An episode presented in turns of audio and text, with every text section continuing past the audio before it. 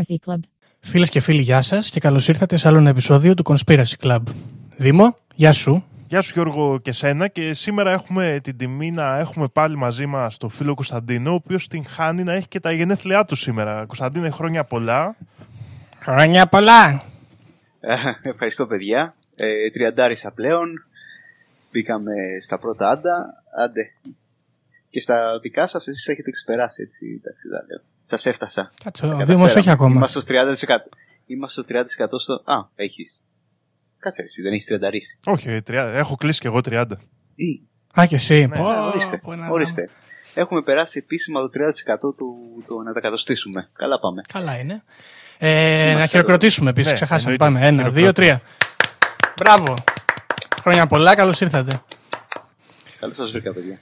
Λοιπόν, ε, τον Δήμο το ρωτάμε, το ρωτάω συνέχεια πώς περνάει στην καραντίνα. Εσύ, Κωνσταντίνε, πώς περνάει στην καραντίνα; Εντάξει, όπως μπορεί να τα περνάει ο καθένας. Έχει λίγη βαρεμάρα, αλλά εντάξει, ευτυχώς ζούμε στην εποχή του ίντερνετ, παιδιά, και μπορούμε να βλέπουμε πράγματα. Ε, Σειρές, ταινίες, Facebook. Βγείτε λίγο από το σπίτι, ρε, όλες. Όλους αυτού όλους αυτούς διαόλους. Εντάξει, βγαίνουμε και καμιά φορά από το σπίτι, αλλά δεν μπορώ. Ο κόσμος έξω είναι τρομακτικός. Αυτή είναι Πάντα ωραία. ήταν, τώρα είναι πιο τρομακτικός. Λοιπόν, να πούμε ότι παιδιά τα πράγματα πάνε μέτρια με τα νούμερα και ποιος φταίει, αν όχι ο ίδιος ο Δήμος, ο οποίος πηγαίνει και μαζεύει τις ελιές και σπέρνει τον κορονοϊό στην κοινωνία. Παιδιά, Θα σταματήσεις Δήμο να το μαζεύεις δέχομαι. ελιές; το δέχομαι. Φταίω εγώ. Εγώ διασπείρω τον κορονοϊό γιατί πάω και μαζεύω τις ελιές μου. Δεν έχω κάτι σπίτι μου. Συγγνώμη. Τα είπε η κυρία. Δεν, πώς, ποια κυρία το είπε αυτό, ρε παιδιά; Δεν την ξέρω την κυρία. Ε, Ναι, είναι- το έχω κάνει αυτό το κάτι, έχει έγκλημα. κάποια σχέση με, την- με τη Νέα Δημοκρατία. Πάντως, ε, φίλε Δήμο, ω Ιωπώνα πρέπει να σου πω ότι από τη μία χαίρομαι που μαζεύεις τι ελιές σου σαν σωστός καλαματιανός, αλλά από την άλλη, ρε Δήμο, είναι επικίνδυνες εποχές τώρα. Τι πας και κάνεις, είναι δυνατόν. Τέλος. Είναι δυνατόν. Και, και ποιος θα τις αγοράσει κιόλας. Τέλος πάντων, anyway. Ε, παιδιά, θέλω να σας ρωτήσω κάτι. Έχω δύο ερωτήσεις. Η μία είναι κυρίως στο Δήμο απευθύνεται που είναι μάστορας, είναι σεφ μεγάλος. Δήμο, ε, τι χρώμα καλαμάκι πρέπει να βάζουμε στο φραπέ για να είναι καλύτερος; Ε, εγώ πιστεύω κίτρινο ή πορτοκαλί μ' αρέσει. Είμαι παραδοσιακός. Δεν σ' αρέσει το μπλε; Όχι, δεν είμαι πολύ φαν του μπλε. Δεν ξέρω. Δεν είναι έτσι πιο ελληνικό, ας πούμε, παραδοσιακό; Μοιάζει, ναι, αλλά τώρα σου λέω εγώ αν είναι στα καλαμάκια τα πλαστικά μέσα και η σακούλα έχει όλα τα χρώματα, εγώ θα διαλέξω πρώτα το κίτρινο και σε δεύτερη επιλογή το πορτοκαλί. Δεν ξέρω γιατί. Αισθητικά Εντάξει. πάει αυτό. Εσύ Γιώργο τι πιστεύεις, το Εγώ μπλε έχω- δηλαδή; Εγώ βάζω το μπλε μου θυμίζει καρποστάλι τώρα ο φραπέ μου, ας πούμε, σήμερα. Δεν ξέρω. Κωνσταντίνε; Ναι, εγώ έχω μια τάση προς το κόκκινο για κάποιο λόγο. Δεν ξέρω, ίσως είμαι πειρασμένος από Warhammer. Ίσως επειδή είσαι κρυφός γάβρος. Για όσους, για όσους, για όσους ξέρουν. Ο κρυφός γάβρος δεν μπορώ να είμαι. Τέλος πάντων. Ε, και θέλω, άλλο δεν είναι ερώτηση το δεύτερο που θέλω να πω, παιδιά. Είναι πιο πολύ πρόταση, γιατί το είδα στο ίντερνετ. Ε, αν δεν είστε πολύ καλά, αν δεν νιώθετε πολύ καλά με τον εαυτό σας, ε, τώρα ειδικά με τα lockdown, ζορίζεστε, και εσείς ακροατές φίλοι, το ξέρετε ότι μπορείτε να κάνετε θεραπεία με αγγέλους. Α, αυτό είναι πολύ ωραίο. Με αγγέλους. Με αγγέλους, βέβαια. Το είδα σε αυτή την εκπομπή που κάνει. Πώς τη λένε μόνο αυτή που κάνει γιόγκα η. Πω, πω... Εγώ τις- Ντορέτα. με, τις, μαζί. με τη Η Σολομού θυμάμαι ότι ήταν. Μμ. Είναι η Ντορέτα η Σολο- και η Σολομού και άλλος ένας και αυτός κάνει θεραπεία με αγγέλους. Δηλαδή πάει στους αγγέλους και τους μιλάει, τους καλεί και αυτοί του κάνουν, κάνει οραματισμό αυτός. Πολύ σημαντικό. Κάνει NLP λέει, νομίζω. Ε, και βοηθάει, παιδιά, βοηθάει πολύ να φέρετε τους αγγέλους σας. Όλοι έχουμε λέει αγγέλους. Εγώ τους ψάχνω ακόμα, δεν έχουν έρθει. Κοιτάξτε, Αλλά θα παιδιά, έρθουν, από, πού θα πάει.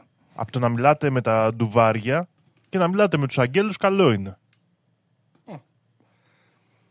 Τι να σου πω, εγώ νιώθω Εγώ ότι το είμαι budget υπέρ. μου μέχρι άγγελους πιάνει. Όχι αγγέλους. Μάλιστα. Ωραία. Ε, αυτά. Δεν έχω πάρα πολλά πράγματα να πω σήμερα, παιδιά. Δεν ξέρω. Ε, οπότε μπορούμε να μπούμε κατευθείαν στο ψητό. Δήμο, τι έχεις φέρει Εννοείται. σήμερα; Και σήμερα ξαναπιάνουμε ένα θέμα που έχουμε μιλήσει για αυτό, αλλά θα μιλήσουμε για ένα συγκεκριμένο σκηνικό πάνω σε αυτό το θέμα. Και φυσικά θα μιλήσουμε σήμερα, έχουμε καιρό να το κάνουμε, για εξωγήινους. Μπράβο Δήμο. Πω, πω. Ω, Είναι, δεν ξέρω, είναι από τα αγαπημένα μου θέματα εμένα. Δεν ξέρω, σας αρέσουν οι εξωγήινες σας, παιδιά; Ε, κοίταξε. Εντάξει, κοίτα, από προσωπική εμπειρία δεν μπορώ να σου πω αν μου αρέσουν ή όχι, αλλά εκτιμώ την ύπαρξή τους. Εξαρτάται τώρα τι εννοούμε, γιατί το έχουμε πει πολλές φορές, αλλά θέλω να το επισημάνω ξανά ότι είμαστε όλοι εξωγήινοι, γιατί είμαστε έξω από τη γη. Και αυτοί που είναι Και μέσα πά- στη γη είναι Η εσωγήινοι. Εσωγήινη, ε, αυτό είναι. Η εσωγήινη. Α, από αυτά που ξέρεις. Ναι, ναι, από αυτά που ξέρω, δεν έχω διαβάσει. Πολύ ωραία. Αλλά είμαι φαν εγώ των εξωγήινων. Όταν ήμουν μικρός, ερχόταν ένας φίλος της μάνας μου που ήταν ζωγράφος, καθηγητής καλλιτεχνικών και με έβγαζε στο μπαλκόνι και μου δείχνε στον ουρανό εξωγήινους να περνάνε. Ε, δεν είμαι πολύ σίγουρος ότι ήταν εξωγήινοι, μάλλον ήταν δορυφόροι, αλλά τίμιος ο κύριος, γιατί δεν μου δείχνε αστέρια ή αεροπλάνα, μου δείχνε δορυφόρους, έτσι. Δηλαδή ήταν ψαγμένος. Α, τα ήξερε Το δούλευε. δηλαδή. Ήταν καλός. Ναι.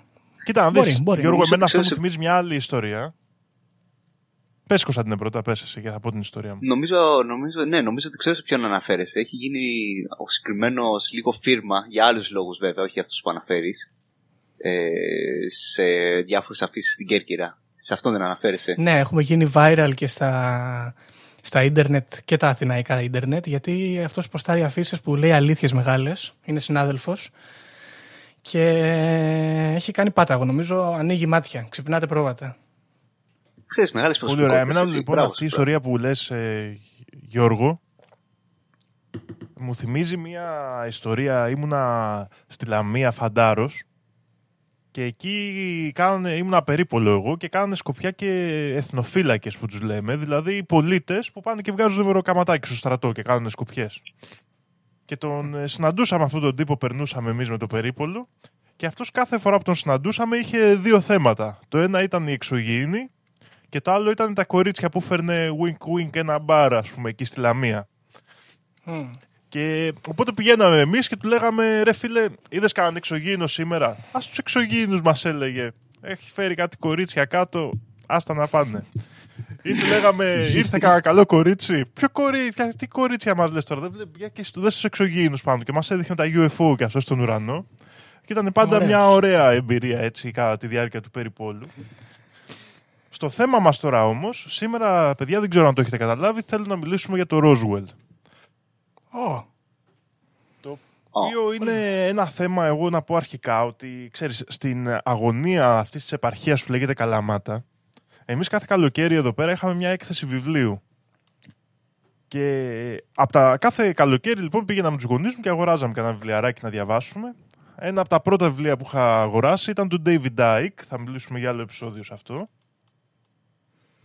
Το επόμενο καλοκαίρι είχα αγοράσει αυτό το βιβλίο που θα διαβάσω τον τίτλο του. Λέγεται 21ος αιώνας, τα μεγάλα μυστήρια του κόσμου, το νέο βιβλίο Οδηγός.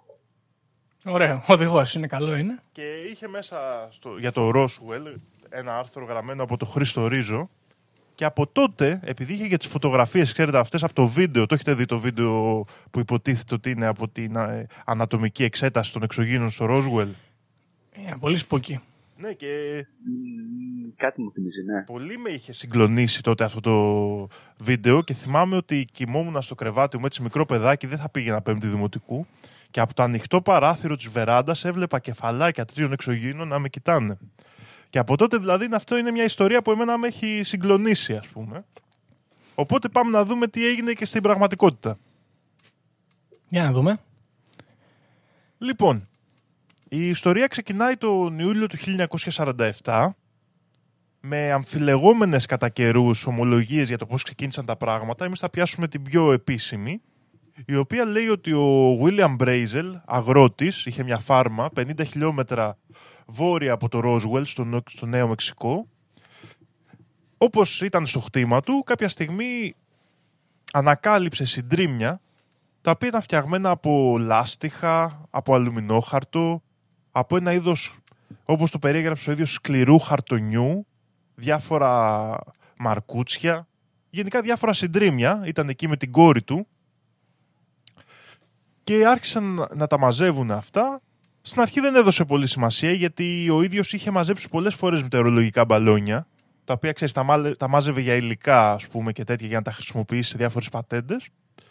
Αλλά αυτά δεν του φάνηκαν πολύ χρήσιμα όμως στη ρούγα ας πούμε εκεί της μικρής κοινότητας που ήταν άκουσε ότι κάποιοι μιλούσαν για εξωγήινους και υπτάμενους δίσκους.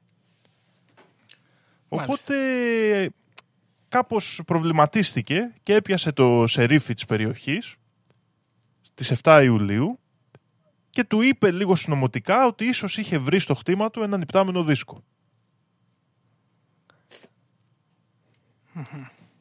Ξαφνικά αυτός ο σερίφης επικοινωνεί με το RAF, το οποίο είναι το Roswell Army Airfield, στην οποία εκεί στην περιοχή είχε εγκατασταθεί η, το 509, η 509 ομάδα η βομβιστική. Εντάξει, είχε μεταφερθεί εκεί και γίνεται ένας χαμός, αρχίζουν και έρχονται και από τη ΡΑΦ, έρχονται στρατιωτικοί και αρχίζουν και μαζεύουν τα κομμάτια αυτού του άγνωστου αντικειμένου. Μάλιστα. Άρα πήγε ο στρατός εκεί πέρα. Πήγε, Ασχολήθηκε. πήγε, ασχολήθηκε. Βέβαια.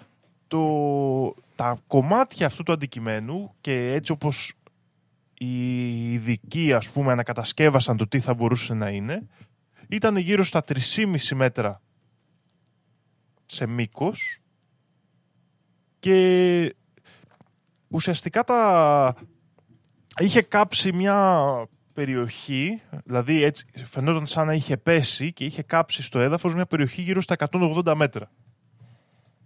Και συ- Μάλιστα. η πιο συχνή αναφορά είναι ότι τα υλικά που, τα κύρια που βλέπανε εκεί ήταν σαν αλουμινόχαρτο. Γενικά δεν υπήρχε καθόλου ε, ίχνος ε, μετάλλου. Και ούτε και ίχνος Περίεργο. κάποιας ε, προπέλας ή κάποιου άλλου, κάποιας μηχανής ας πούμε. Και αυτά τώρα είναι μαρτυρίες του Μπρέιζελ, έτσι, που τι πράγματα του είχαν φανεί περίεργα τότε. Σε εκείνο το Οκ. σημείο... Πες μου Γιώργο. Περίεργο αυτό ήθελα να πω, αλλά επίσης ε, αυτό έχει το πιθανότατα αυτό το σκάφος είχε ένα, το μέγεθος ενός Fiat Panda ας πούμε. Άρα θα μπορούσε να έχει παραπάνω από ένα επιβάτη. Ναι, εννοείται. Θα δούμε και για τους επιβάτες τι γίνεται και πώς ε, εξελίσσεται η ιστορία.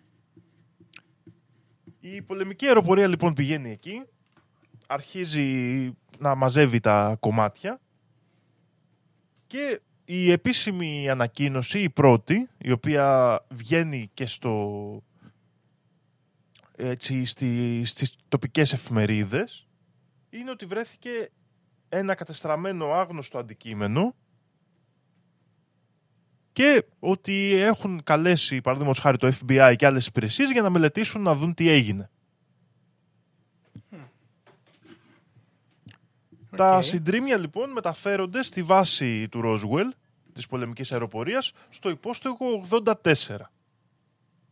Επίσης, θα δούμε ότι υπάρχουν σοβαρές ενδείξεις ότι είχαν βρεθεί και πτώματα, τα οποία μέχρι στιγμής έχουν αποσιωπηθεί. Στη Μάλιστα. συνέχεια βγαίνει η επίσημη ανακοίνωση της αεροπορίας λοιπόν, δεύτερη, η οποία λέει ότι αυτό ήταν ένα ουσιαστικά μπαλόνι καιρού, το οποίο είχε και κάποιες στρατιωτικές διαδικασίες που το περιελάμβαναν στο πρόγραμμα Mongol 9, ήταν δηλαδή αεροσκ- ε, αερόστατο της σειράς 9 του σχεδίου Mongol, που ήταν φτιαγμένο εξ ολοκλήρου από πλαστικό και αλουμίνιο και ήταν εφοδιασμένο με έναν ειδικό ανακλαστήρα ραντάρ. Αυτή είναι λοιπόν, η, μετά από καιρό είναι η αλήθεια, δηλαδή προς τα τέλη του Ιουλίου, η επίσημη ανακοίνωση για το συμβάν του γεγονότος. Το περίεργο με αυτή την ιστορία και κάπως ενδιαφέρον είναι ότι γίνεται αυτό το σκηνικό και το ξεχνάνε όλοι. Οκ. Η, την ιστορία την ξαναπιάνουν το 1980. Όπου Πολύ μετά. Ουσιαστικά τι ε- έχουμε τώρα εδώ και γιατί είναι λίγο... Έχουμε ένα πρόβλημα εδώ πέρα. Η ιστορία την ξαναπιάνουν το 1980 και ουσιαστικά το 1980 έχουμε μια έκρηξη συνωμοσιολογίας στην Αμερική. Αρχίζουν δηλαδή και βγαίνουν όλα αυτά τα ελαφρά βιβλία, ξέρεις, που κυκλοφορούν και στα περίπτερα, με εξωγήινους κλπ. Το βιβλίο το πρώτο που ξαναπιάνει το, το θέμα αυτό είναι το Roswell Incident του 1980 από τον Charles Berridge και τον William Moore. Ε, συγγραφείς που είχαν γράψει και για άλλα συμβάντα όπως το πείραμα της Φιλαδέλφειας και το τρίγωνο των Βερμούδων. Α, δεν είναι λοιπόν- απλά UFOlogist αυτή, είναι γενικά έτσι, του μυστηρίου. Ήταν ας πούμε. γενικά του μυστηρίου ας πούμε, και των συμβάντων. Ήταν από τους πρώτους που ξέρεις, ε, ε, ε, άρχισαν να γράφουν τέτοια βιβλία και να κάνουν έρευνες σε τέτοια συνωμοσιολογικά θέματα. Και οι συγγραφείς αρχίζουν και μελετάνε πάνω από 90 μάρτυρες της περιοχής, στρατιωτικούς που υποτίθεται ήταν στη βάση και από αυτούς αρχίζουν και βρίσκουν ε, πληροφορίες οι οποίες ε, λένε ότι μιλάνε για ένα υλικό το οποίο ήταν πάρα πολύ περίεργο. Έχουν μαρτυρίες μέσα ότι οι άνθρωποι έπιασαν το υλικό στα χέρια τους το οποίο ενώ έπιανε ο άλλος ένα μεγάλο κομμάτι πλαστικό ήταν σαν να μην έχει καθόλου βάρος παραδείγματος χάρη και μόλις το, άκου, το ακουμπούσε στο έδαφος άπλωνε σαν νερό. Και άλλα τέτοια ε, accounts ας πούμε.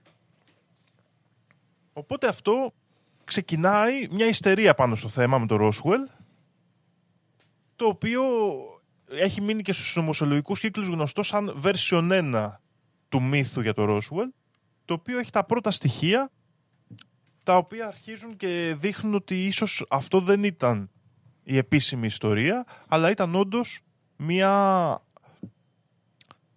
πρόσκρουση UFO, ήταν μια επαφή με εξωγήινους στην πραγματικότητα η οποία έχει αποσιωπηθεί από το κράτος.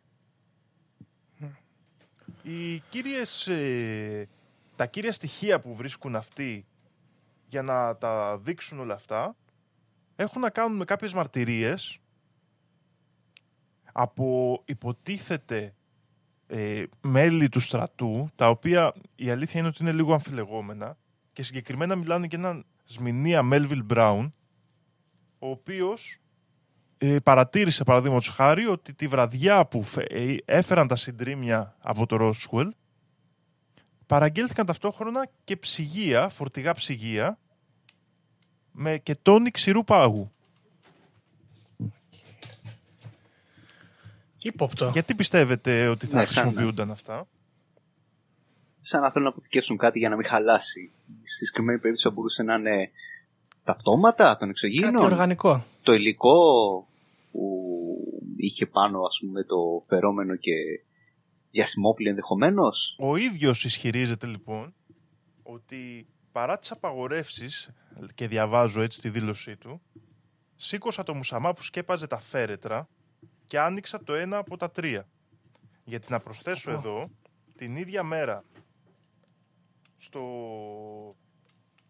που έφεραν τα πράγματα εκεί ζητήθηκαν από τοπικό γραφείο κηδιών φέρετρα για παιδιά τα οποία να κλείνουν ερμητικά. Παναγία μου, θα σκοτωθούμε. Παρά τις απαγορεύσεις, λέει, σήκωσα τα φέρε, το μουσαμά που σκέπαζε τα φέρετρα και άνοιξα το ένα από τα τρία. Λέει ότι η μορφή τους δεν του προκάλεσε φόβο, αλλά είχαν φιλική και αγαθή όψη. Και του θύμισε Ασιάτες. Στο σχήμα, Τώρα, that's racist θα πούμε εδώ. τα κεφάλια τους λέει ήταν πολύ μεγαλύτερα από το φυσιολογικό έτσι για έναν άνθρωπο και το σώμα τους δεν είχε καθόλου μαλλιά πουθενά, ούτε στο κεφάλι τους πουθενά. Και είχε μια κίτρινη χρειά ανεπαίσθητη και ήταν σαν να σναφεί ευχάριστο, λέει, σαν να ήταν βελούδο. Εδώ κάπου Ε, όπως ακριβώς είναι οι Ασιάτες. είναι λίγο gone wild εδώ πέρα ο κύριος Melville Brown. Ναι, gone sexual. Ασιάτες υδροκέφαλοι. Τα πτώματα ισχυρίζεται αυτός ότι θα μεταφέρονταν στο αεροδρόμιο Άντριου στην Ουάσιγκτον και από εκεί στο αεροδρόμιο Ντέιτον το Οχάιο. Και με τον ονομάζει και τον πιλότο που τα πήγε, τον Όλιβερ Χέντερσον. Α, ξέρουμε και το όνομα του πιλότου. Ναι. Α, δούμε. Για να δούμε. Εκεί υποτίθεται ότι οι- τις ενέργειες για την ε, διελεύκανση αυτού του φαινομένου τις ανέλαβε ο τότε Γενικός Στρατιωτικός Διοικητής της Αμερικής, ο Dwight Eisenhower. Μμ, Ο γνωστός Eisenhower είναι αυτός, έτσι. Αυτά τώρα τα ξέρουμε λοιπόν εμείς από αυτό το βιβλίο και από άλλα βιβλία που αναπτύχθηκαν τότε. Η πραγματικότητα είναι όμως ότι πολλοί ερευνητές προσπάθησαν να... ε, Έχει επιβεβαιωθεί ότι ο Σμινίας Μέλβιλ ήταν στο στρατό, αλλά η αλήθεια είναι ότι πολλοί έχουν ας πούμε προσπαθήσει να κατεβάσουν, να πούνε ότι δεν ήταν στα καλά του κλπ. Και, ότι οι δηλώσεις του ήταν τρελές. Και Κάπου εκεί έχουμε λοιπόν αυτή την ανάπτυξη των συνωμοσιολογικών που βγαίνουν διάφοροι και λένε αυτές τις ιστορίες και φτάνουμε στο 1995 όπου έχουμε τη δημοσιοποίηση του γνωστού βίντεο. Συγγνώμη, η ημερομηνία ποια είναι, 1900. 95. Α, οκ.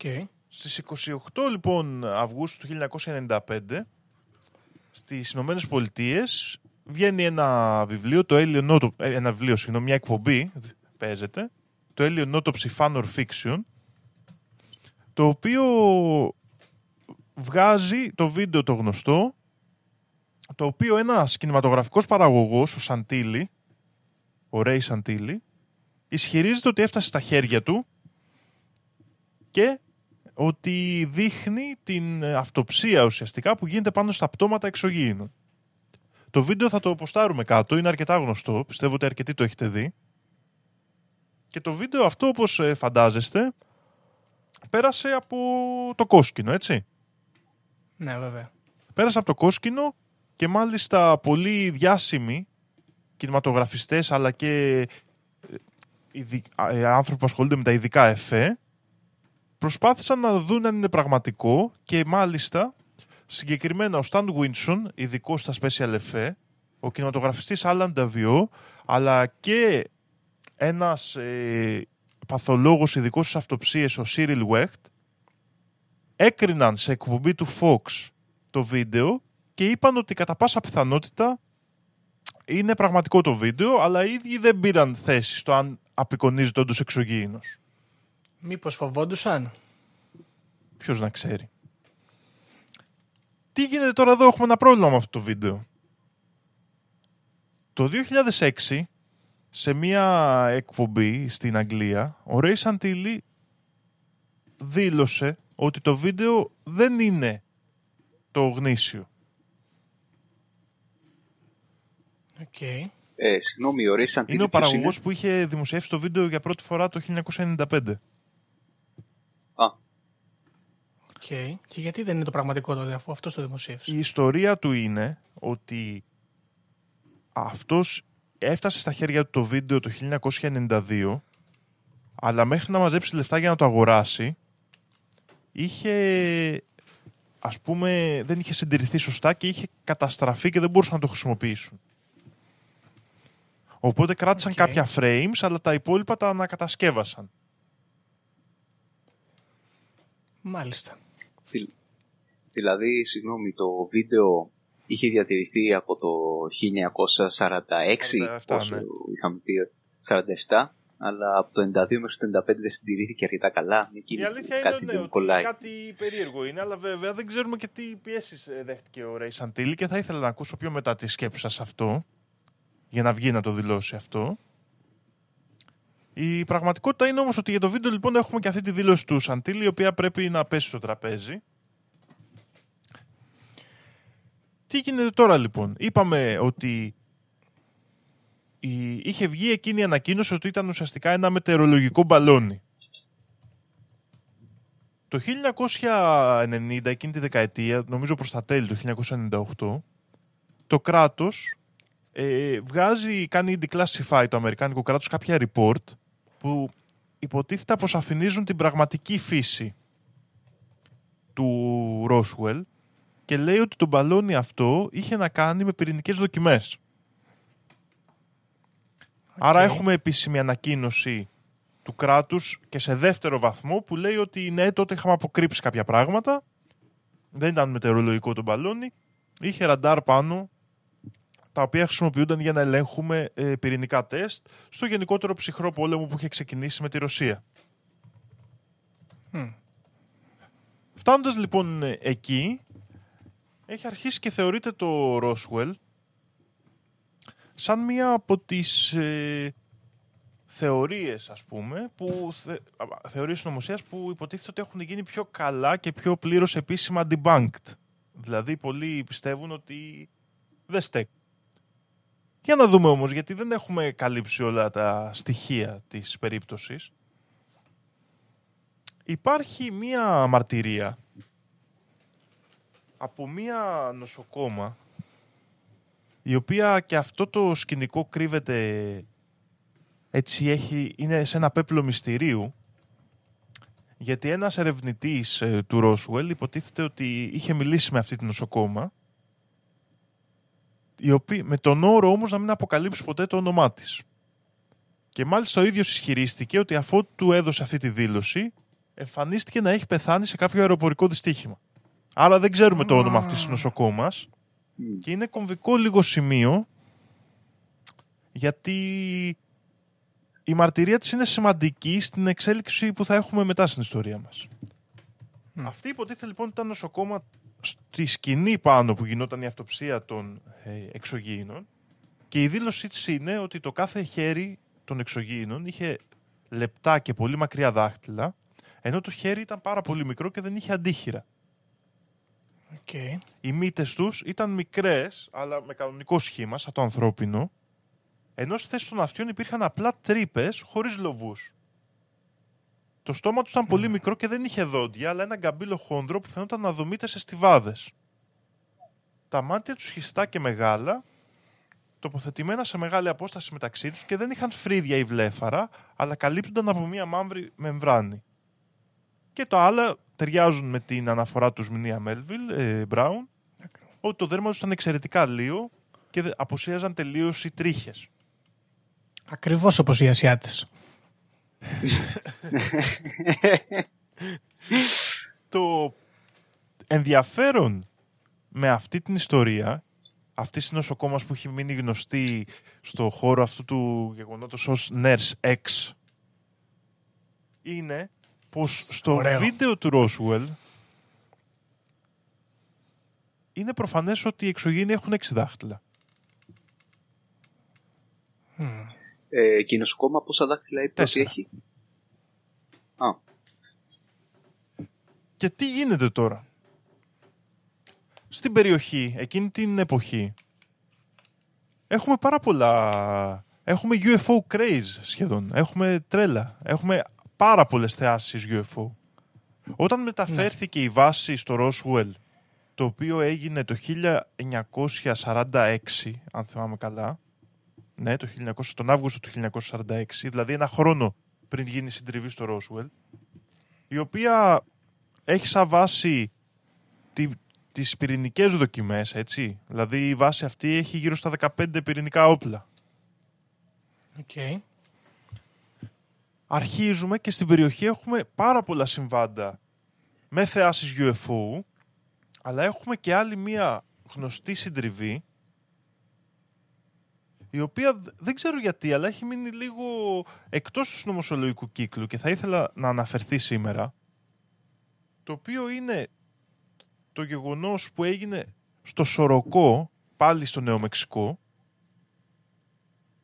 και είναι μία από τις λίγες ε, συντριβές με εξωγήινους, η οποία και το ίδιο το Αμερικάνικο κράτος ουσιαστικά την έχει, αφήνει, την έχει αφήσει αναπάντητη.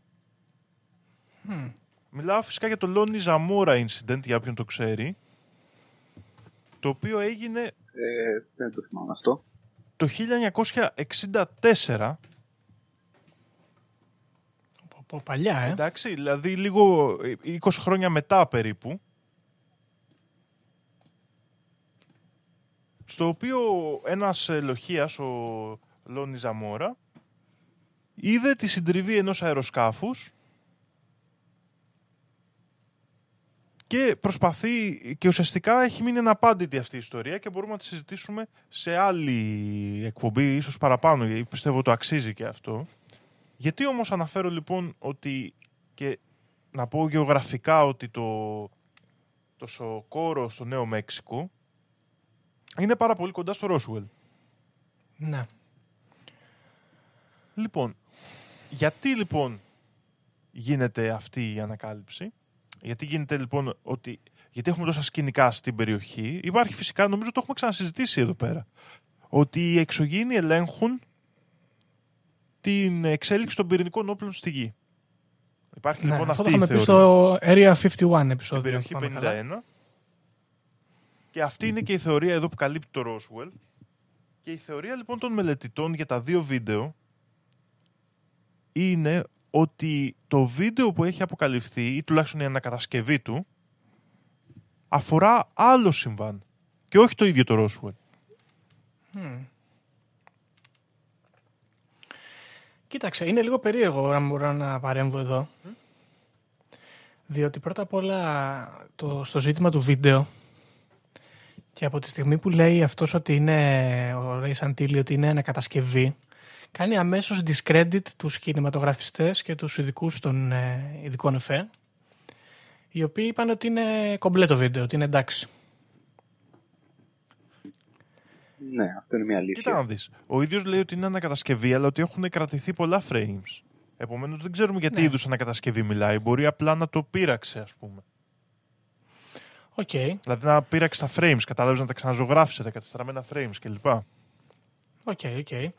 Επίσης ε, είναι λίγο περίεργο που δεν απαντάει το Αμερικανικό κράτος γιατί έχουμε δει στις συνωμοσίες τις προηγούμενες ότι για όλα τα θέματα αυτά που προκύπτουν πάντα βγαίνει κάποια στιγμή κάποιος και λέει την μία άποψη που υποτίθεται ότι είναι η νυφάλη άποψη, η λογική εξήγηση. Για το βίντεο εννοείς ή γε- γενικά; Γενικά, γενικά και στο Area 51 είχαν άποψη και για το πείραμα της Φιλαδέλφια είχαν άποψη και για το Υπάρχει εδώ η επίσημη Roswell. άποψη Γιώργο. Για το Λόνι Ζαμόρα Το δεν είπανε. 98. Για το, Για το Λόνι Ζαμόρα δεν έχουν πει κάτι. για το Λόνι Ζαμόρα ουσιαστικά το case έχει μείνει unknown. Αυτό, περίεργο. Και είναι μία από τις πιο σύνθετες γενικά UFO ιστορίες. Απλά έχει μείνει λίγο στον πάτο γιατί είναι αναφορά ενός μόνο ατόμου. OK, OK. Ο Λόνι Ζαμόρα, ο οποίος ήταν λοχείας της αστυνομίας. Μμ. Λοιπόν, τι γίνεται τώρα εδώ; Έχουμε ένα επίσημο έγγραφο, μια επίσημη αναφορά του FBI προς τον Edgar Hoover, ο οποίος εμφανίζεται παντού, ε, το έχετε προσέξει κι εσείς. Ναι, είναι πονηρός. Ο- Όπου γάμος και χαρά. Ήταν οπότε- πολυτάλαντος άνθρωπος. ο οποίος λοιπόν, η οποία αυτή αναφορά υπάρχει και στο FBI Vaults, θα τη βάλουμε από κάτω, αναφέρει ότι από το Μάρτιο έως τον Ιούλιο του 1947, προσέξτε τις ημερομηνίες, τον Ιούλιο έγινε το Roswell. Ναι. Στην περιοχή του Νέου Μεξικού κατέπεσαν τρία αντικείμενα που αποκαλούνται υπτάμενοι δίσκοι. Οκ. Δύο από αυτά όμοια στη μορφή τους. Και έχει κάποια τεχνικά εδώ για το πώς ήταν. Το τρίτο έμοιαζε λέει με καμπυλωμένο δέλτα και είχε πλήρωμα τεσσάρων όντων. Μμ. Τα πληρώματα των σκαφών παρά τις μεταξύ τους μορφολογικές διαφορές, προσέξτε, τα πληρώματα λοιπόν δεν ήταν ίδια σε αυτά τα τρία- τρία Ακριβώς. σκάφη, ήταν ανθρωπόμορφα. Και εκτιμάται ότι η πτώση των τόσων σκαφών σε μικρό χρονικό διάστημα οφείλεται στην τοποθέτηση και τη λειτουργία στην περιοχή συστημάτων ραντάρ υψηλής ενέργειας που είχαν τοποθετηθεί πρόσφατα, επιτήρησης και ελέγχου, που θεωρούν ότι προκαλούν προβλήματα στα σκάφη αυτά.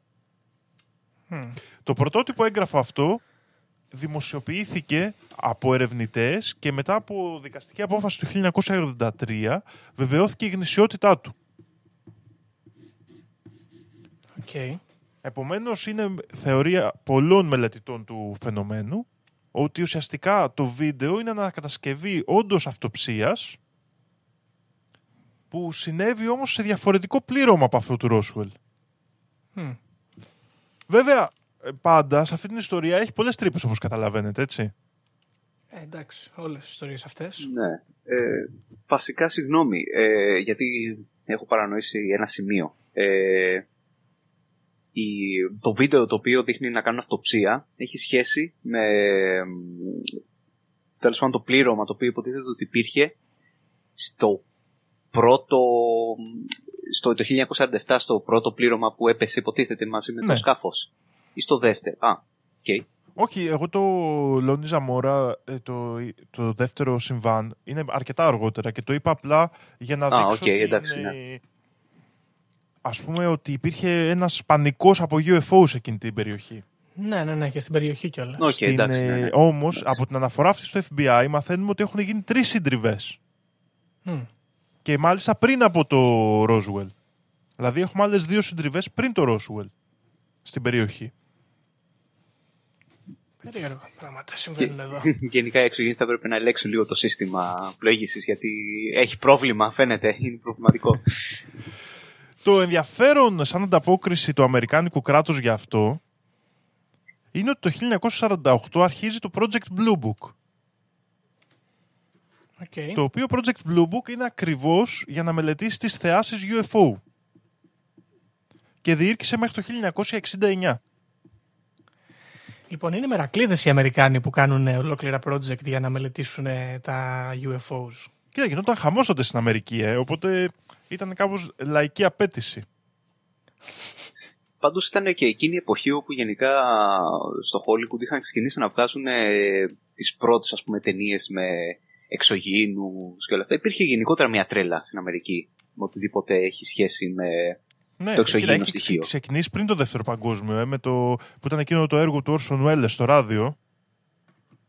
Ναι. Α, Πόλεμος ναι, στον κόσμο. Ναι. έχεις δίκιο. Και από εκεί έχει ξεκινήσει σε μεγάλο βαθμό, είναι η αλήθεια. Λοιπόν, ένα άλλο στοιχείο, λοιπόν, το Project Blue Book, έχουμε κάποια στοιχεία για τις καταγραφές του. Έχει, επειδή έχει δημοσιοποιήσει τα αρχεία του, είχε 12.618 καταγραφές UFO, από τις οποίες οι 11.917 αποδείχθηκε ότι οφείλονται σε συμβατικά φαινόμενα. Οκ. 712 όμως έχουν χαρακτηριστεί εκ, εξ αυτών και το Lonnie Zamora Incident που μιλήσαμε πριν, ανεξακρίβωτες και έχουν πάρει το χαρακτηρισμό άκρως απόρρητες και ουσιαστικά οι μελετητές λένε ότι αυτά αποτελούν τα πρώτα X-Files της υπηρεσίας FBI. Ακριβώς. Τώρα, υπάρχει άλλη μια θεωρία ότι η συνέχεια αυτού του προγράμματος, τώρα αυτό πάμε λίγο στα τελείως wonky συνωμοσιολογικά, είναι το Majestic 12. Ότι υπάρχει ένα υπερμυστικό πρόγραμμα, το Majestic 12, που είναι 12 άτομα, πολύ υψηλής τάξης, μεταξύ των οποίων είναι ο George Bush και διάφοροι άλλοι, το οποίο το έφτιαξε ο Χάρι Τρούμαν, Όποια πέτρα και αν σηκώσεις είναι ο μπούς από κάτω. Είναι φοβερό. ναι, οι οποίοι έχουν τον κωδικό όνομα Σοφοί άνθρωποι και ουσιαστικά Ακριβώς αυτό είναι ο μπούς. και πράγματα που δεν χαρακτηρίζουν τον George Bush. μιλάμε για τον ενδεχομένως. πατέρα George Bush, έτσι. Ναι, γιατί και αυτός. Και ουσιαστικά υποτίθεται ότι ελέγχουν ε, σε ένα μεγάλο βαθμό και το... Είναι αυτό που θα λέγαμε deep state, αλλά ένα μεγάλο κομμάτι της λειτουργίας τους είναι να κρύβουν το φαινόμενο των UFO, αλλά και να χρησιμοποιούν την τεχνολογία που βρίσκεται από εξωγήινους προς όφελος της Αμερικής. Ωραία. Η μελέτη δηλαδή, αυτά που έλεγε, που λέγαμε για τον Bob Lazar στην περιοχή 51 δηλαδή, στο προηγούμενο επεισόδιο. Ναι. Βέβαια αυτό η θεωρία είναι λίγο wonky και δεν στηρίζεται σε τίποτα. Έχει βγει ένα έγγραφο που ουσιαστικά τα βγάζει αυτά το οποίο έχει πολλές φορές φανεί σαν πλαστό και μάλιστα ο ίδιος ο Bill Moore, ο ερευνητής που μιλούσε για την νοσοκόμα X, λέει ότι αυτό είναι μια απάτη του Αμερικάνικου κράτους για να, κατασ... για, για να αποπροσανατολίσει τους μελετητές του UFO. Α, ακριβώς. Έχει ξαναυποθεί αυτό και, το, και στο Area 51. Και γενικά οι ufologists αυτό το ισχυρίζονται πολύ συχνά. Ναι, ότι δηλαδή το ίδιο το κράτος εισάγει μέσα στην κοινότητα των συνωμοσιολόγων ε, στοιχεία για να τους αποπροσανατολίσει. Τελευταίο στοιχείο... Αυτό είναι καλή τακτική. Εννοείται. Συγγνώμη. Ε, αυτή είναι γενικά καλή τακτική. Δηλαδή, μπερδεύεις τόσο πολύ τι πληροφορίες που στο τέλος δεν μπορεί να βγάλεις νόημα. Ε, άσε που άμα έχεις φτάσει θεωρητικά, αν έφτανες πράγματι κοντά σε, στην αποκάλυψη μια συνωμοσίας, με τέτοια νέα καινούρια στοιχεία σε πάει πολύ πίσω. Ναι, βέβαια. Έξυπνο. Άμα ισχύει. Πόσο λένε οι Αμερικάνοι; Huge if true. Εννοείται, γιατί ξέρεις, όταν ε, ψάχνεις στα μυστικά, τα πάντα είναι αλήθεια για ψέματα. Οπότε είναι πολύ εύκολο να προσανατολιστείς και γι' αυτό ε, εμένα με μαγεύει λίγο ο χώρος της συνωμοσία. Γιατί από ένα, σι- Πα, πα. από ένα σημείο και μετά πας, ξέρεις, με το instinct, αυτό που σου λέει η καρδιά σου. Έτσι. Έτσι πρέπει. Λοιπόν, ε, μία τελευταία θεωρία στο θέμα του Ρόσουελ.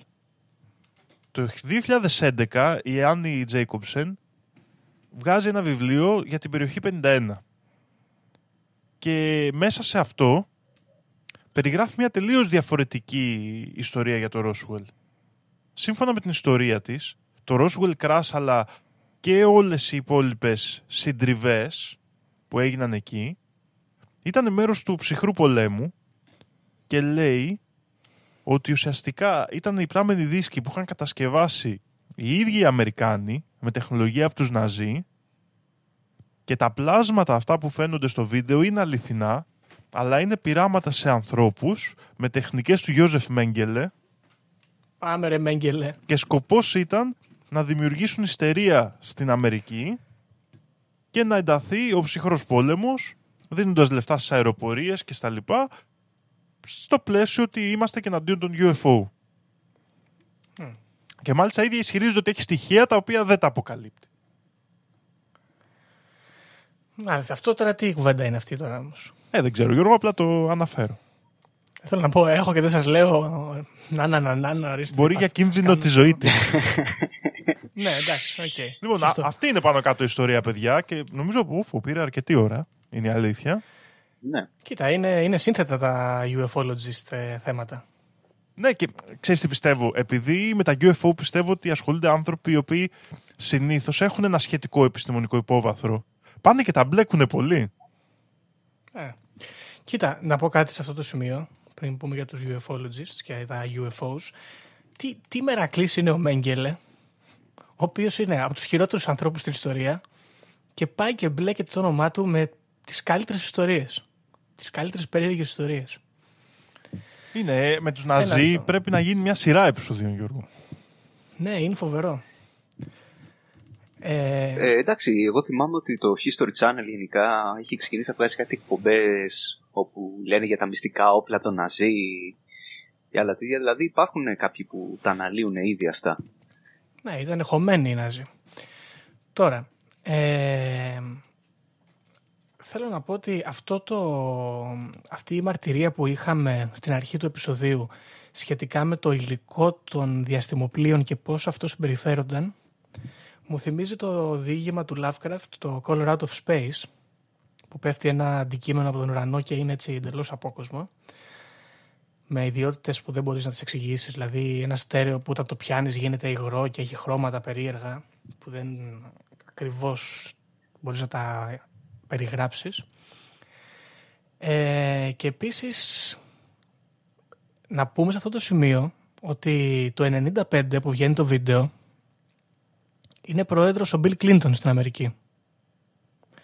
Και το 2016 στον προεκλογικό αγώνα του Τραμπ εναντίον της Hillary Clinton η Χίλαρη στην προσπάθειά της να εκλεγεί είχε δεσμευτεί ότι θα αποκαλύψει πληροφορίες σχετικές με UFOs και εξωγήινους που δεν τις έχουν δώσει στο κοινο Και αυτό Δεν πήγε το καλά έχει αυτό. πει δημόσια, έτσι δεν είναι... Και ο ίδιος ο Bill Clinton Το ήταν θυμάμαι και- κομμάτι της προεκλογικής του εκστρατείας ότι θα μιλήσει για εξωγήινο. Βέβαια είχαμε πει στο Area 51 ότι όλοι οι πρόεδροι έχουν- υπογράφουν ε, ε, χαρτιά τα οποία τους δεσμεύουν να μιλήσουν για περιοχές σαν και αυτές. Ναι. Αλλά ναι, anyway. Εγώ να υπενθυμίσω απλά ότι μαζί με τον Bill Clinton αντιπρόεδρος ήταν τότε ο Al Gore. Άλλη μεγάλη Άλλος προσωπικότητα εκεί πέρα. ύποπτος τύπος, ναι. Ο οποίος έφτιαξε το ίντερνετ. Μάλιστα. Ευχαριστούμε Λοιπόν, τον ε, Αλγκόρ για το ίντερνετ. Ευχαριστούμε το Αλγκόρ. Να είναι καλά. Μας έσωσε. Μας αφήνει Και Σήμερα τον να εκτιμούμε. κάνουμε broadcast στο Conspiracy Club. Ε, θέλω να σου πω, Δήμο, επίσης, επειδή το είπες στην αρχή ότι μικρός έβλεπες τους εξωγήινους στο παράθυρο, ε, άλλη γνωστή προσωπικότητα παιδική μορφή που βλέπει εξωγήινους είναι ο Eric Cartman, το, τον οποίο τον απαγάγανε και του κάνανε κολονοσκόπηση εξωγήινη και του βάζανε από μέσα το ραντάρ από τον Προκτό. Αυτό το πρώτο επεισόδιο. Ναι, έχει περάσει δύσκολα. Και αυτό είναι ένα μεγάλο θέμα Ε. με τις απαγωγές από εξωγήινους που δεν έχουμε Ναι, αγγίξει αυτό. καθόλου. Αυτό είναι άλλο επεισόδιο γιατί είναι περίεργες ιστορίες αυτές. Πολύ περίεργες. Πάντως, να πω κάτι. Ε, εμένα πάντα μου έκανε πολύ μεγάλη εντύπωση ότι, οκ, μπορώ να καταλάβω για τα πρώτα χρόνια, δηλαδή εκεί πέρα το 47, το 48, που οι Αμερικάνοι ήταν οι πρώτοι που είχαν ας πούμε, τα πυρηνικά όπλα, να ενδιαφέρονται εξωγήινοι, να πηγαίνουν εκεί κυρίως. Αλλά μετά από ένα σημείο, δηλαδή ειδικά από τη δεκαετία του 60 και μετά, που πλέον και η Σοβιετική Ένωση είχε πάρα πολλά πυρηνικά, εκεί δεν κάνανε επισκέψεις. Τα εξωγήινα Μα, όντα. Κωνσταντίνε, Να δουν και εκεί τι Στη παίζει. σοβιετική μεριά έχουμε και εκεί μεγάλο κομμάτι UFOlogy είναι η αλήθεια. Άλλο που δεν είναι τόσο διάσημη γιατί δεν υπάρχει. ε, Ξέρεις, δεν υπήρχε αυτή η δημιουργία κοινότητα τόσο πολύ με δημόσια φωνή στη Σοβιετική Ένωση. Ε, Στην πραγματικότητα Ναι, όμως οκ. εγώ έχω δει σε διάφορα, διάφορες αναφορές σε σχέση με UFOs και νομίζω ότι μπορεί οι θεάσεις UFO να είναι και στην Ευρώπη αντίστοιχα υψηλές με την Αμερική. Ναι, το είχαμε πει και στο Area 51 ότι ήταν μια περίοδος όπου σε όλη την Ευρώπη και στην ε, Σοβιετική Ένωση τα αναζητούσαν αυτά τα ζητήματα. Απλά δεν παίρναν τέτοια έκταση γιατί δεν είμαστε τόσο μερακλείδες όσο οι Αμερικάνοι σε αυτά τα πράγματα, παιδιά. Πρέπει να το παραδεχτούμε. Δεν έχουμε αυτό το think big. Ναι, δεν έχουμε αυτό το. Είμαστε λίγο, είναι, είμαστε λίγο σαν τους μπαρμπάδες εμείς. Αυτοί είναι σαν παιδάκια. Είναι πιο, είναι πιο ωραίοι. Λοιπόν, κοίτα, είναι, δεν ξέρω αυτό επιστημονικά αν μπορεί να εξηγηθεί με τις θεάσεις UFO. Επειδή το Νιου Μέξικο είναι έρημος και επειδή υπάρχουν και πυρηνικά και δοκιμές και υποθέτω υπάρχει ραδιενέργεια πολύ στην περιοχή, αν αυτό μπορεί να επηρεάζει τον ουρανό και, και πώς τον βλέπουμε εμείς ή ακόμη και τα, ξέρω εγώ, το, το ράδιο, γιατί στο μερικοί μετράνε και παρεμβολές και συχνότητες περίεργες που πιάνανε. Ίσως να, είναι, να υπάρχει εκεί κάποια εξήγηση. Θα μπορούσε ναι, να, εννοείς να δημιουργούνται λάμψεις ή έτσι από δοκιμές ε, όπλων και τέτοια Ναι, πράγματα ναι, ναι. ή και παρεμβολές Αυτό. από τη ραδιενέργεια. Ναι. Ναι. Αυτό θα μπορούσε να έχει μια εξήγηση. Ε, τώρα, κοίταξε, θα σου πω κάτι. Αυτή η συνωμοσία είναι φανταστική. Αυτή η ιστορία όλη, γιατί έχει απ' όλα μέσα. Έτσι. Έχει την νοσοκόμα Χ, έχει τους φάκελους Χ, έχει φαντάρους οι οποίοι τα λένε από μέσα, έχει πολιτικούς οι οποίοι εμπλέκονται, έχει το FBI που σκάει Men in Black εκεί και τα λένε και τα κρύβουν μετά και μετά τα ξαναλένε. Είναι, είναι πονηρό. Πάντω το γεγονός ότι υπάρχουν δύο μαρτυρίες, ας πούμε, οι οποίες έχουν διαφορές μεταξύ τους. Δηλαδή, η νοσοκόμα έλεγε, μιλούσε και κάθαρα για τέσσερα δάχτυλα στα χέρια, ενώ στο βίντεο φαίνεται να υπάρχουν έξι δάχτυλα. Εκεί αρχίζει και χωλαίνει λίγο. Δηλαδή, ποιο να πιστέψεις, ποιος από τους δύο θα μπορούσε να είναι πιο κοντά στην αλήθεια. Ναι, αλλά μετά το FBI έχει βγάλει φακέλους που μιλάει για συντριβές σκαφών με πλήρωμα που διαφέρει μεταξύ του. Α, ότι είναι δηλαδή, ας πούμε, διαφορετικού τύπου εξωγήινη. Ναι. Όλοι εδώ μαζί, οι ανταγωνιστές. Είναι Galactic Federation. Επίσης ε, είναι πάρα πολύ ωραίο που είναι ο Σμηνίας αυτός που τα δίνει γιατί μου θυμίζει τις Ελλάδος τα παιδιά και τι ωραίο που θα ήταν να ήταν ο Πλαπούτας ας πούμε που να τα έλεγε. Ή ο Καραβανέας, ακόμα καλύτερο. Καραβανέας ήταν πιο υψηλό βαθμός νομίζω. ναι, ήταν από πάνω, αλλά φαντάζομαι να πηγαίνουν στον Κάκαλο και να του λένε ότι βρήκαμε εξωγήινους. πολύ καλό. Κάπως έτσι μπορούμε να Πλάκα πούμε κι ότι ήταν.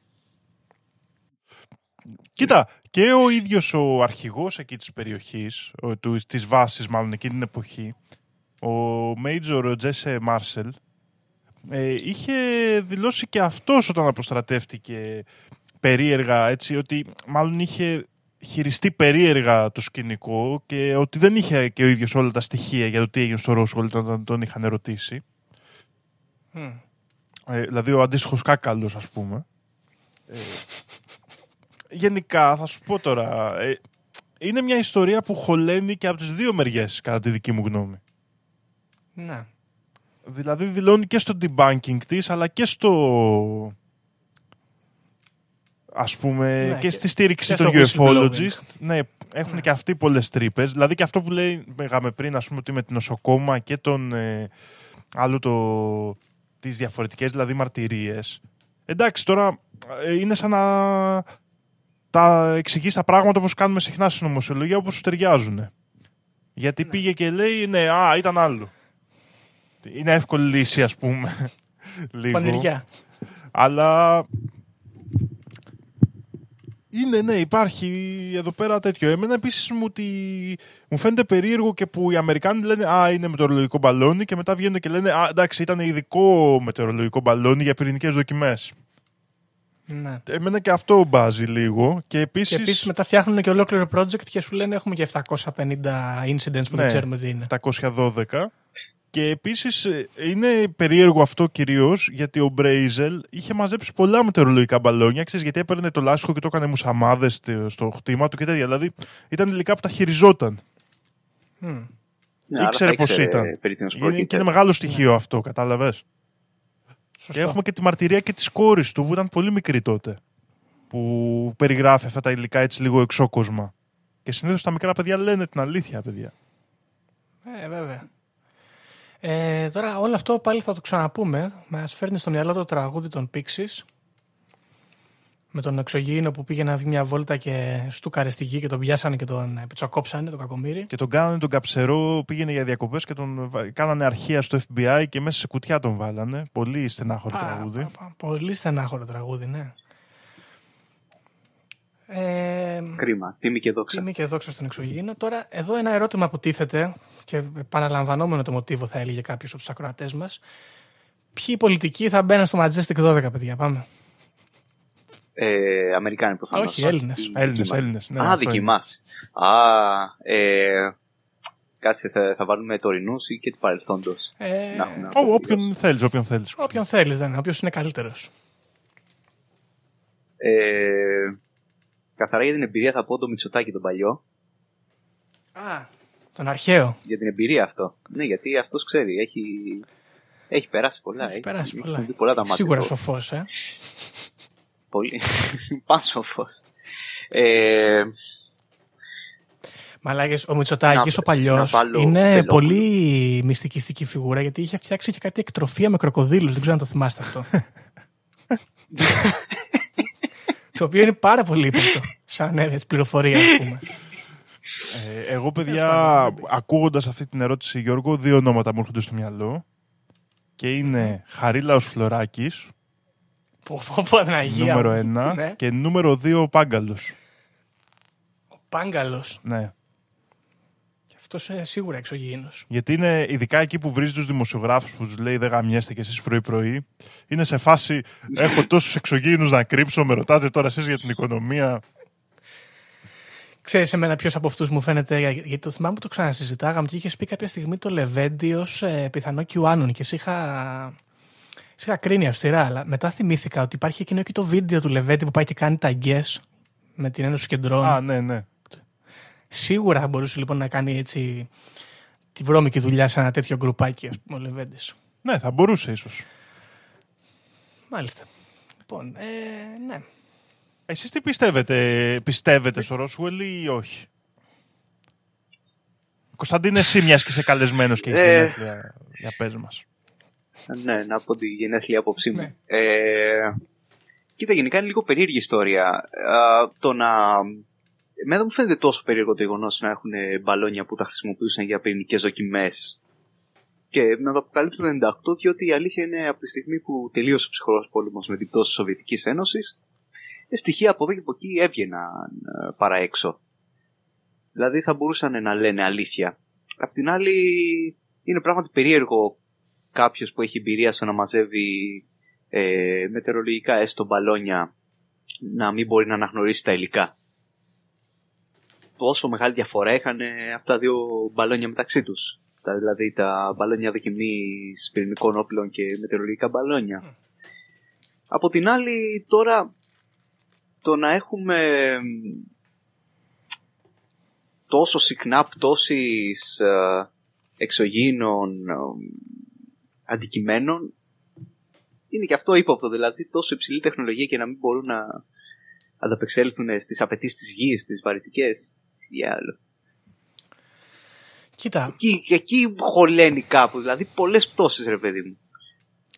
Η αλήθεια είναι ότι εδώ μπορούμε να πάρουμε δύο ε, ιδέες που εφάπτονται έτσι στην αναζήτηση εξωγήινων και στην ύπαρξη γενικά εξωγήινων στο σύμπαν Και θα, λέει, θα έλεγε κανείς ότι αν κάποιος είχε τεχνολογία να κάνει τόσο μεγάλα ταξίδια, ε, δεν θα έπεφτε επειδή έχουμε βάλει εμείς εδώ ραντάρ και του χαλάμε τα συστήματα πλοήγησης.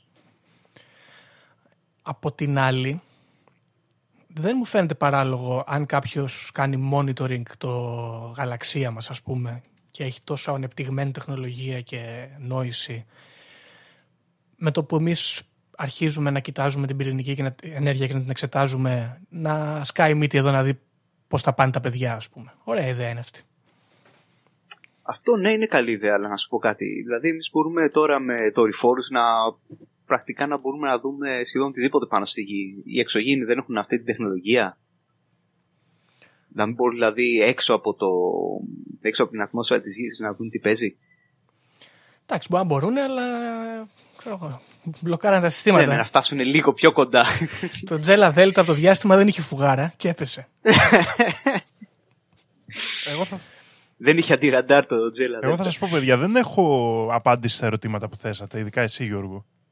Και η αλήθεια είναι ότι με μια απλή λογική και όπως καταλαβαίνω ότι φυσική, σαν απόφυτος λυκείου, ε, είναι πιο εύκολο να μεταφέρεις πληροφορία από ότι υλικό. Οπότε αν μας κάνανε monitoring, γιατί να μην το κάνουν απομακρυσμένα. Δηλαδή αν έχεις την ικανότητα να ταξιδέψεις τόσο μακριά, σίγουρα έχεις την ικανότητα να μελετήσεις μακριά και να πάρεις πληροφορία πιο εύκολα.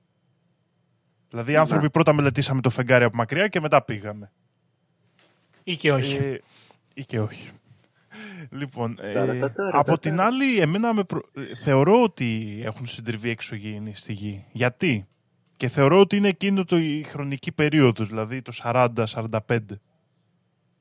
Γιατί εκεί έχουμε, τώρα θα μου πεις είναι και από τον πόλεμο, αλλά έχουμε μια έκρηξη τεχνολογίας η οποία δεν ξέρω, εμένα πάντα μου φαίνεται πολύ περίεργη. Δηλαδή μιλάμε για 60 χρόνια μέχρι το 2080 μέχρι σήμερα, στην οποία έχουμε τρανζίστορ, επεξεργαστές, κράματα μετάλλων, οπτικές σύνες, stealth, ραντάρ, δορυφόρους. Και εγώ πάντα ήμουνα ας πούμε υποστηρικτής αυτής της θεωρίας ότι αυτές οι τεχνολογίες δεν βασίζονται μόνο στην ανθρώπινη δύναμη. Και ότι αυτή η κούρσα ε, κάπως βοηθήθηκε από επιρροές που είχαμε από ξένη τεχνολογία. Την οποία φυσικά με, αν, με, αυτή τη, με αυτό το επιχείρημα που βάζω είναι λογικό να θέλουν να την κρύψουν παραδείγματος χάρη οι Αμερικάνοι όχι μόνο από το λαό τους αλλά και από εξωτερική ας πούμε πληροφορία. Να μην μαθευτεί από που πήραν αυτή τη νέα τεχνολογία. Επίσης με προβλημάτιζε πάντα και είναι μία από τις αγαπημένες μου δηλώσεις που έκανε ο στρατηγός Ντάνιελ Γκράχαμ το 1980 του Υπουργείου Άμυνα, αναλυτής του Υπουργείου Άμυνας της Αμερικής, ο οποίος σε μια ενημέρωση τύπου είπε πρέπει να σταματήσουμε τον ανταγωνισμό, εννοώντας μάλλον τη Ρωσία, και να σχεδιάσουμε από την αρχή μια νέα πορεία προσέγγισης με τους άλλους σε τομείς που μέχρι σήμερα δεν είχαμε φανταστεί. Ποιοι είναι αυτοί οι άλλοι; Παναγία. Ο Χριστός και Απόστολος. Μήπως είναι οι εξωγήινοι; Μήπως τα έδωσε στο πιάτο όλα ο Γκράχαμ; τους Ευρωπαίους. Αυτούς τους άλλους εκεί πέρα, τους παρακατιανούς. Και αυτοί οι άλλοι πώς έρχονται; Έρχονται σαν ε, ρομαντικοί φίλοι από ένα μακρινό γαλαξία για να μας βοηθήσουν ή είναι ένα κομμάτι του αφανισμού μας το οποίο πρέπει να βιαστούμε και να προστατευτούμε; Είναι πολύ δύσκολη ερώτηση αυτή. Κοίτα, να σου πω κάτι. Άμα δεις πώς έχει εξελιχθεί η τεχνολογία πάνω σε αυτό που έλεγες πριν, Είχαμε τον πόλεμο, πέφτουν όλα τα λεφτά πάνω στην εξέλιξη της τεχνολογίας για να μπορείς να είσαι ένα βήμα μπροστά από τον εχθρό. Και μετά έχουμε ειρήνη και καπιταλισμό με τα μπούνια. Και εκεί που έλεγες θα έχουμε υπτάμενα αυτοκίνητα και διαδίκτυο στον εγκέφαλό μας, τελικά έχουμε memes με γάτες και σκύλους και έχει νόημα γιατί είναι πιο κερδοφόρο, ας πούμε. Κοίτα, Γιώργο, όμως τα memes με γάτες και λοιπά, ε, στο δικό μου μυαλό είναι ε, μια τεράστια σύνδεση της τεχνολογίας με τη ψυχοσωματική λειτουργία, έτσι. Ε, πάντως, εντάξει, ε, ε, μπορείς να πεις ότι αυτή η ίσως απότομη ανάπτυξη τεχνολογίας οφείλεται στο γεγονός ότι και οι δύο υπερδυνάμεις τότε είχαν την ανάγκη να ανταγωνιστούν η μία την άλλη, άρα υπήρχε μεγαλύτερη πίεση στην επιστημονική αντίστοιχη κοινότητα της κάθε πλευράς. Να εξελιχθούν όσο πιο γρήγορα γίνεται. Ναι, αλλά δηλαδή εσύ θεωρείς ότι αν υπάρχει η πίεση έρχεται και το αποτέλεσμα; Γιατί εγώ δεν διαφωνώ ότι υπήρχε η πίεση. Εγώ λέω ότι το αποτέλεσμα ίσως επηρεάστηκε και από κάτι άλλο. Ναι. Εντάξει, αυτό ενδεχομένως θα μπορούσε κανείς να το σκεφτεί. Αυτό είναι πολύ δυσίωνο. Αλλά γενικά αν το έχει- σκεφτείς όμως. Έχει... Γιατί αν, αν οι εξωγήινοι αποφασίσαν σε ποιον θα δώσουν την τεχνολογία και άρα επηρέασαν και τον νικητή ας πούμε του πολέμου αυτού, ε, οι εξωγήινοι είναι καπιταλιστές να πάρει ο διάβολος και η οργή. Δεν νομίζω ότι είναι Ότι καπιταλιστές, και καλά, αλλά ε, νομίζω αυτό- ότι έτυχε και στη... Έτυχε στην ιστορική συνέχεια δηλαδή και καρπόθηκαν περισσότερα πράγματα οι Αμερικάνοι. Παραδείγματος χάρη. Εντάξει, εγώ βέβαια σκεφτόμουν ότι επειδή σκέφτηκα αυτό που είπε ο Τσιβολίκης, ότι δηλαδή τι ας πούμε προτείνησαν στους Αμερικάνους οι εξωγήινοι. Ε, εγώ, εγώ σκεφτόμουν ότι α, και να πες ότι τους προτίμησαν τόσο κακοί ήταν οι Αμερικάνοι στο να κρύβουν τα μυστικά που, τους, ε, που βρίσκαν τέλος πάντων από τους εξωγήινους. Καλά, η αλήθεια είναι ότι μιλάμε Η- για η κράτος απάντηση- Ρεμάν τώρα, είναι γενικά ανάπηροι. Ναι. Εντάξει, ναι, η απάντηση βέβαια σε αυτό είναι να πεις ότι εντάξει, πήγαν και εξωγήινοι στη Σοβιετική Ένωση και το κρύβαν καλύτερα γιατί ήταν λίγο πιο κλειστά τα πράγματα εκεί. Εντάξει. Αυτό θα, είναι, θα μπορούσε να είναι μια καλή. Κοίτα, υπάρχει και αντιπαράθεση. άλλη μια συνωμοσιολογική. Υπάρχει άλλη μια συνωμοσιολογική προσέγγιση του θέματος που λέει ότι τα μυστικά των εξωγήινων τα πήραν οι Αμερικάνοι από τους Ναζί. Ναι. Άρα πέσανε πρώτο στους Ναζί. Οι εξωγήινοι. Γι' αυτό δεν ξανάρθανε μετά ποτέ. Δεν Υποτίθεται ότι ενθουσιάστηκαν η πρώτη, αυτά κατα... που ο πρώτος είδανε. καταγεγραμμένος... η πρώτη καταγεγραμμένη, ας πούμε, πτώση υπτάμενου δίσκου υποτίθεται ότι έχει γίνει στη ναζιστική Γερμανία το 1939. Μμ. Και ότι μαζί με τον δόκτωρα Φον Μπράουν οι Αμερικάνοι εισήγαγαν και υπτάμενο δίσκο μαζί και είναι και αυτό μεγάλο κεφάλαιο τη ταινία. Όπως επίσης έχουμε και ένα συμβάν το 1946 στη Σουηδία που πάλι ο Αμερικάνικος στρατός υποτίθεται ότι ανέσυρε έναν υπτάμενο δίσκο. Ναι. Γενικά έχουμε πολλά τέτοια στοιχεία. Ε, τελικώς, ε, νομίζω ότι μας αφήνουμε μια ιστορία. Εγώ για το Ρόσουελ θα σας πω την άποψή μου τώρα. Ε, εγώ το Ρόσουελ αρχικά μου αρέσει σαν ιστορία γιατί έχει λίγο απ' όλα. Δηλαδή έχει εφημερίδες, έχει βίντεο, έχει το full audio visual που λέμε. ε, δηλαδή, ξέρεις, είναι ένα σκηνικό μεγάλο, ρε παιδί μου. Ε, Έχει πέσει δουλίτσα. έχει πέσει δουλειά, ναι. Και σε έρευνα μετά. Δηλαδή πρέπει να έχουν βγει εκατοντάδες βιβλία πάνω στο Roswell. Δεν Ε, με εμένα- πείθει τελείως λογικά. Μου φαίνεται πολύ μεγάλη ξέρω, ναι, πες. απόσταση από το 47. Ναι, μου φαίνεται πολύ μεγάλη απόσταση από το 47 μέχρι το 80. Ναι. Δηλαδή είναι 33 χρόνια πρακτικά. Και α, ο- μπορεί και όχι το 80-80 πόσο έχεις πει, 85.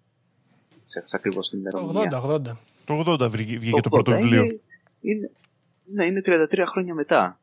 Δηλαδή τότε βγήκε το πρώτο βιβλίο, μέχρι τότε τι γινόταν. Έλα, το καλό πράγμα αργεί να γίνει. Είναι, καλά σίγουρα.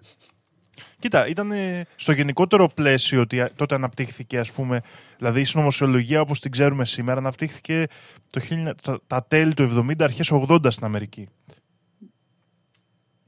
Ναι. Ναι. Κοιτάξτε, παιδιά, να σας πω κάτι. Αυτές οι ιστορίες είναι πραγματικά πάρα πολύ ωραίες. Μακάρι να είναι αλήθεια. Εγώ λέω.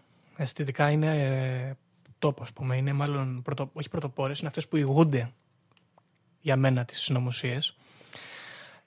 Αλλά αν πάρεις οποιονδήποτε UFOlogist και τον βάλεις κάτω και του πεις: Σε παρακαλώ πολύ, πάρε το Fermi Paradox και δώσ' μου δύο απαντήσεις. Νομίζω ότι δεν υπάρχει εκεί πέρα συζήτηση. Λύγει το ζήτημα. Ε, Που είναι ένα thought experiment είναι το, Fer- το Fermi Paradox, δεν είναι κάτι άλλο, αλλά είναι καλός μπούσουλας για να συζητήσει για εξωγήινους.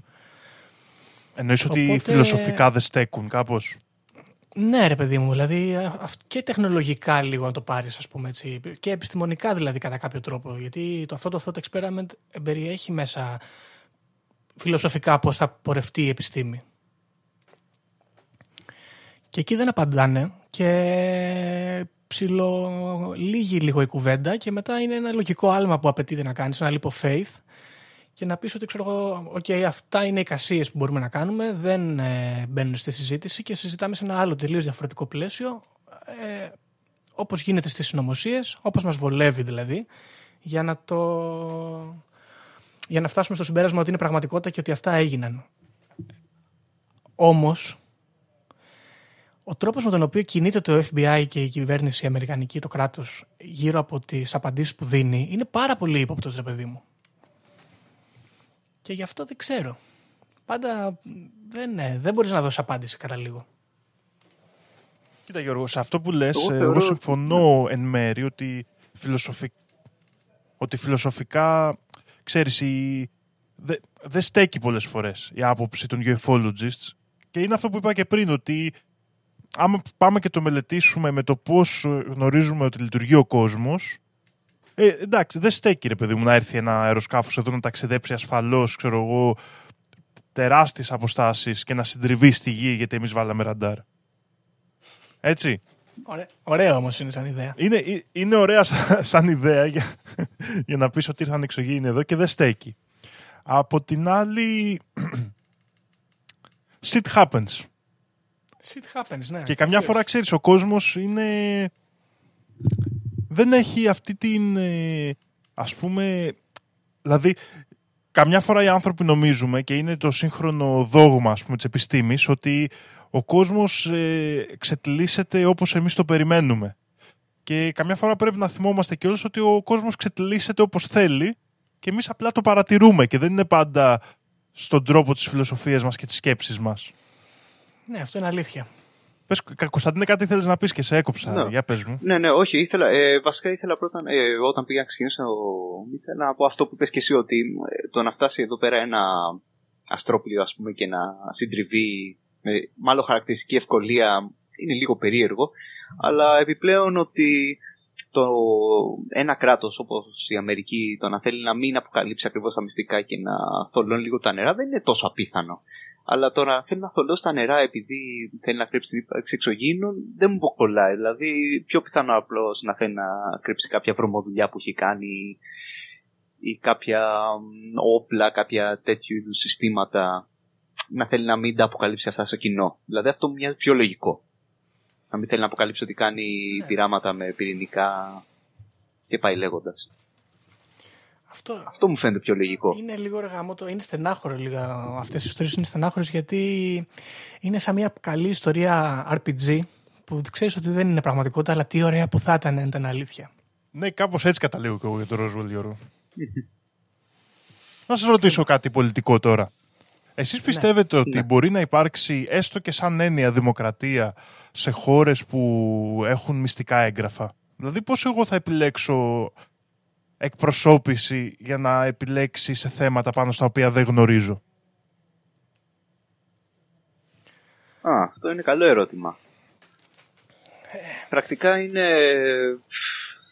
Μπορεί να πει κάποιος ότι η δημοκρατία μπορείς να έχεις ένα, σε μια χώρα στην οποία τουλάχιστον μπορείς να ε, αποφασίσεις για πράγματα που σε αφορούν πολύ άμεσα και είναι πολύ πιο επίκαιρα. Αλλά από την άλλη το να σου κρύβει το κράτος μυστικά, τα οποία τελικά μπορούν μακροπρόθεσμα να σου κάνουν κακό, δηλαδή το τι είδους όπλα να ε, το αν σε παρακολουθούν και όλα αυτά, εκεί πέρα αρχίζει και χωλαίνει λίγο. Πρακτικά, τι, τι σχέση έχεις με τις άλλες χώρες, Είναι το πόσο, ναι, τι σχέση έχεις μαζί σου, σωστά. Δηλαδή ότι έχουμε δημοκρατία μέχρι ενός σημείου. Δηλαδή δεν έχουμε απόλυτη δημοκρατία σε όλα τα ζητήματα. Έχουμε δημοκρατία εκπροσώπησης. Ε, συγκεκριμένων ζητημάτων όμως, όχι όλων. Ναι. Ε. Από εκεί και πέρα είναι δουλειά αλωνών.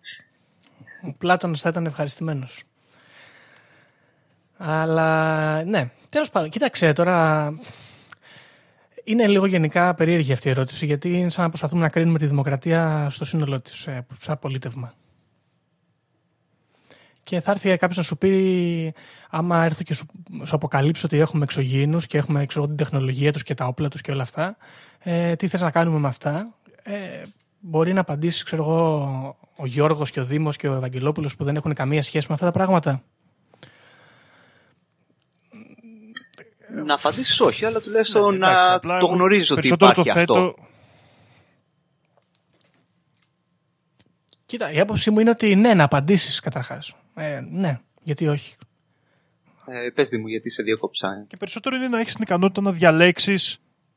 Είναι να έχεις την ικανότητα να διαλέξεις ποιος θεωρείς ότι από αυτούς που ξέρουν ότι το βλέπει πιο σωστά το πράγμα. Δηλαδή δεν είναι τόσο ότι πρέπει να έχεις εσύ τη γνώση απαραίτητα, αλλά ότι μπορείς να ξέρεις το ζήτημα και να δεις ποιανού απόψεις φαίνονται πιο σωστές πάνω σε αυτό. Ναι, δεν έχεις άδικο σε αυτό. Στην τελική ποιον εμπιστεύεσαι; Δεν χρειάζεται να είσαι ειδικό στα πάντα, ας πούμε, για να. Ακριβώς, ακριβώς. Δηλαδή πρέπει να είναι ο George Bush στους Majestic 12. Σίγουρα.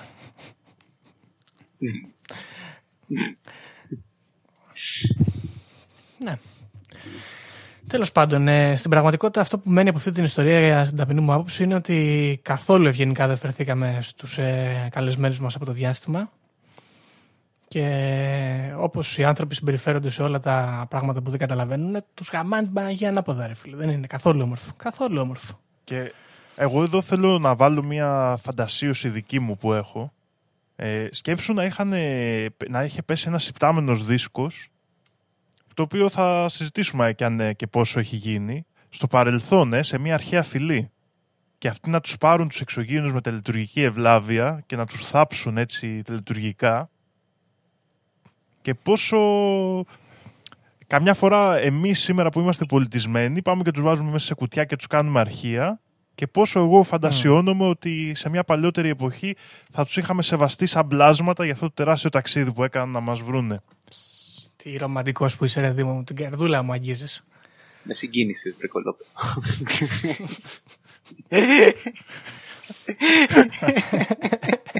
Ωραία. Λοιπόν, παιδιά, έχουμε, πω, έχουμε ξεπεράσει το χρόνο κατά πολύ. Μπράβο μας.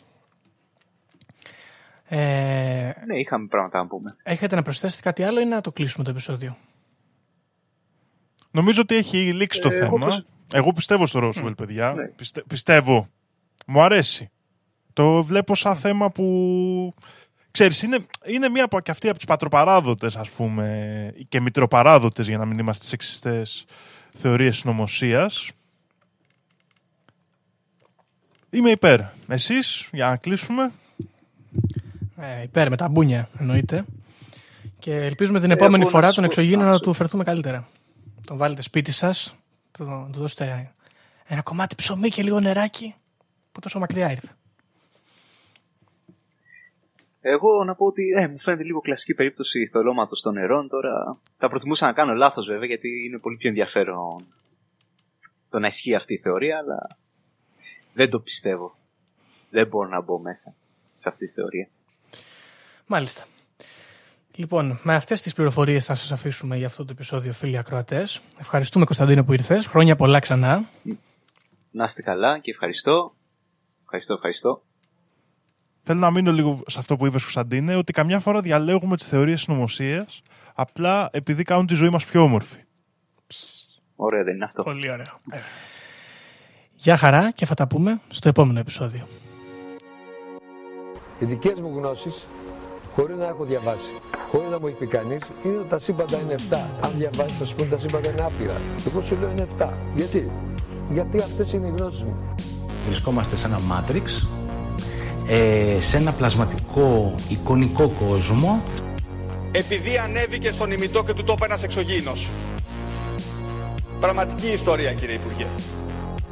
Αλλά τότε που να κάνω εκπομπή; Θα μας έχουν κλείσει φυλακή με αυτά που λέμε τότε είναι ο ταξίτης.